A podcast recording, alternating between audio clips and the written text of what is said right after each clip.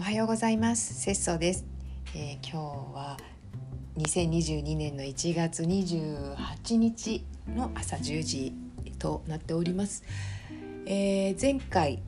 あ価格と価値について、えーと、お話をしまして、まあ、どこにも SNS などのどこにも、えー、お知らせをしていないのにあの再生回数がうん毎日録音をして毎日配信をして毎日お知らせをしていた時と変わらないという現象が起きておりましてでまたさらにあの1日に全体の再生回数が60回とか70回とかっていう日がありましてすごくすごく不思議です。えーと、あれでしょうかねどうやって聞いてくださってるんだろう皆さんあの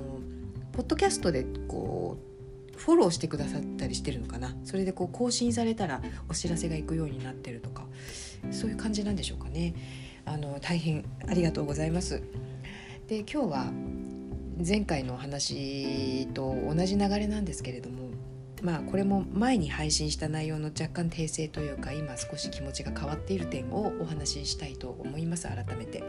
あの卸値撤廃しますって言って意気込んで話してる時があります。あれは本当にちょっとあの自分の中ではかなり覚悟を決めないとおっかなくて言えなかったっていうのがあって口調も強くなっているしあ若干トゲがあるような言い方になってしまっているかもしれないんですけれども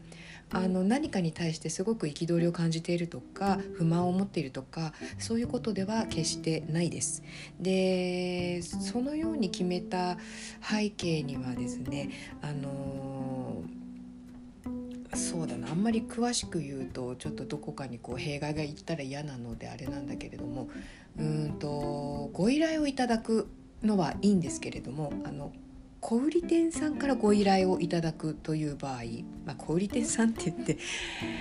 はっきり言うと呉服店さんですよね。私帯地しか持ってないからあの呉服店さん。まあでもあれですよね。ちょっと話ずれるけど呉服店様だけでなく本当に普通のえー、っと何て言うんだろうファッション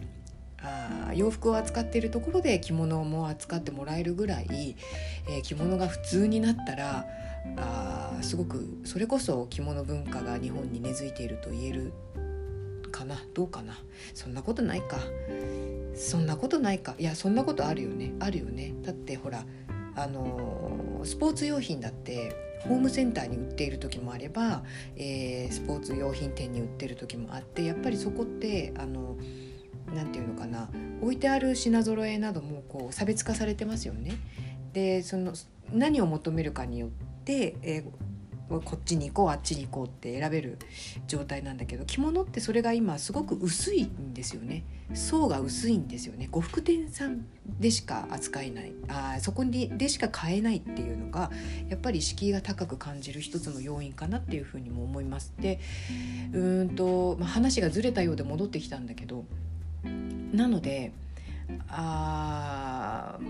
まあね卸値撤廃するって言ったのは完全に私の事情なんですよっていうのはそのご依頼をご依頼というかその呉服店さんからご注文を仮に大量にいただいた場合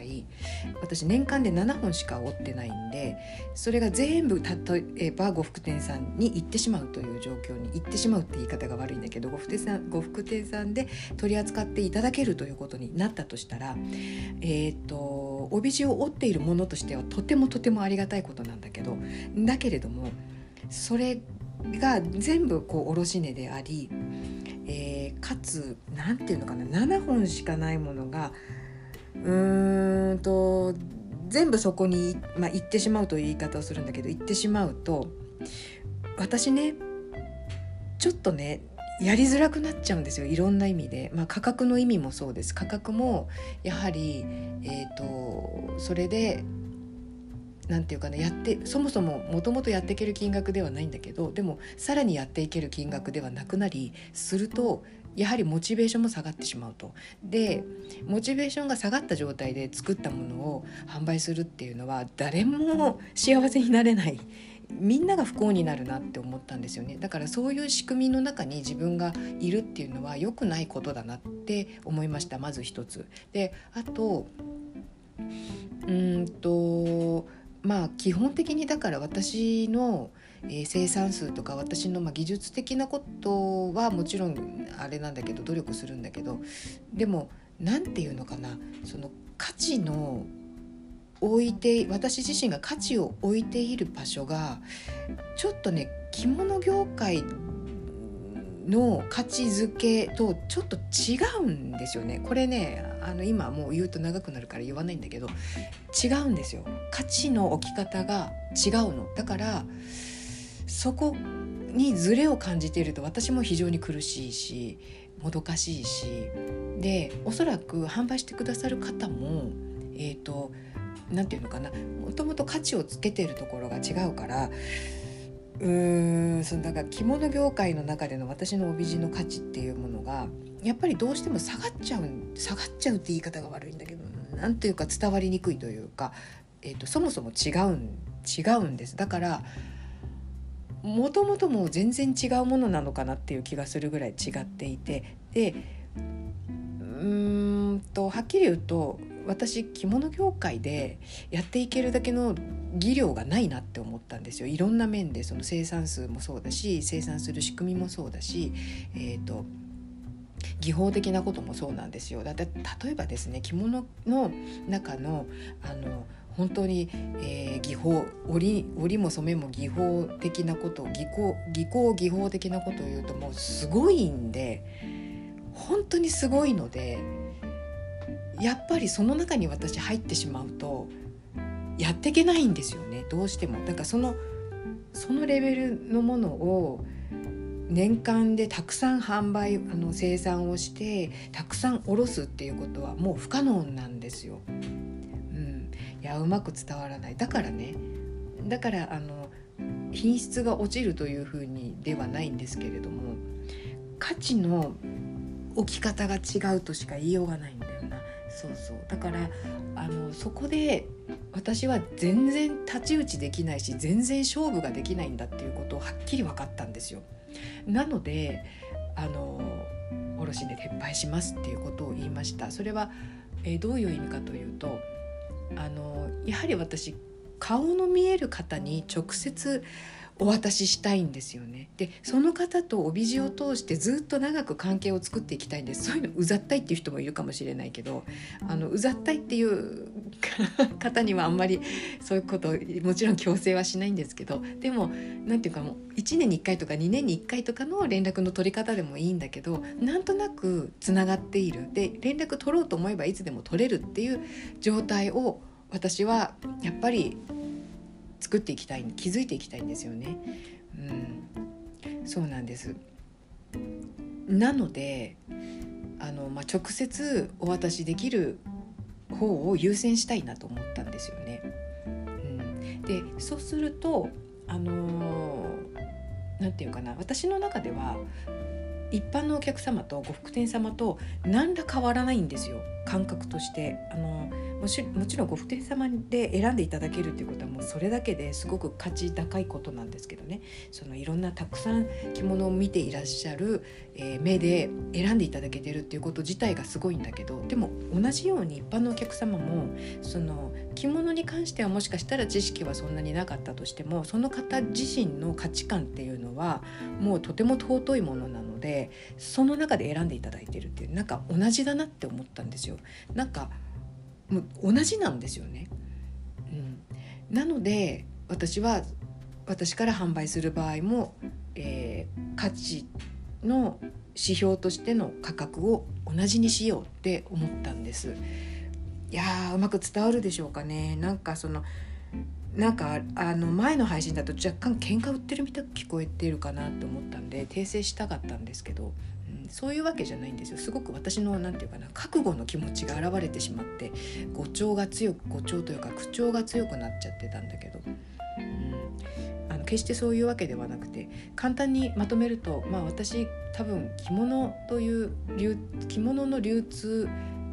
の中ではやっていける技量が多方面においてないということがはっきりと分かったということと、え、私のその帯地への価値の置き方が、えーと、一般的な着物の価値の置き方と若干違うところを見ているということですね。その2点、うん、プラス、えーと、一般のお客様もあの小売店様も私の中ではあそんなに変わらない。同じ同じ同じだなって思ったという、うん。まあ、だからそれをどう受け止めてどのように私の美女を扱ってくださるかっていうのはそれぞれあのお一人お一人が受けるように受けてくださっていいと思うんですけれども私の中ではそういうようなうんと考えで、えー、とあのような配信をしてまあそうだな。あの配信をしてから今までもいろいろちょっと考えが、うん、深まっていったりっていうことももちろんあったんですけど、うん、そうね。長くなっちゃったからこの辺で切ります。あの伝わるといいんだけどな。どうでしょうか。結局音声配信をやっているという。まあこのでも価格の話はねちょっと文章にしちゃうとさすがに何て言うのかな。いろいろきついしあの多方面にあのいろんな余計な圧力生んでも嫌なんであ音声に残すのが一番いいかなと思ってで伝わる方に伝わればいいかなっていう感じで、えー、しております。はいあのー、ねまあそういう感じです。私もあれですよ。本当呉服店さんで扱っていただけるなら扱っていただきたいんですよ。だけどそれをやろうやると多分やっていけないし途中でえー、もうそれこそ生産ができなくなる制作できなくなるかもしれないなってちょっと思ったんでね、あのー、若干こう足の向きを変えたというお話でした。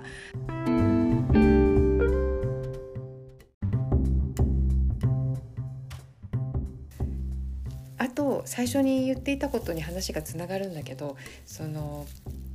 えっ、ー、と着物や帯が扱われている場所のバリエーションが多いということはそれだけあの厚みがある深みがあるということにつながるので、まあ、そうしたことにもあの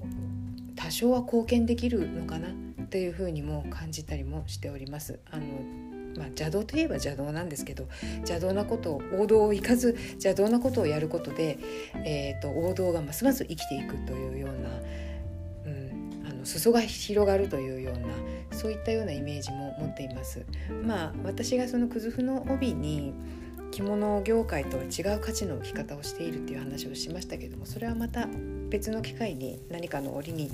お話しするか、えー、ブログに書くか分かりませんけれどもお話できたらいいなとは思います。うん、最近ちらりとは書いてるんですけどね多分ブログとかあとこう思考の変遷みたいなのが Notion でまとめてるんですけれどもそんなようなところにはちらちら出てるとは思うんですけれど、うん、あそういったところで長くなりましたが最後まで聞いていただきましてありがとうございました。それではまた。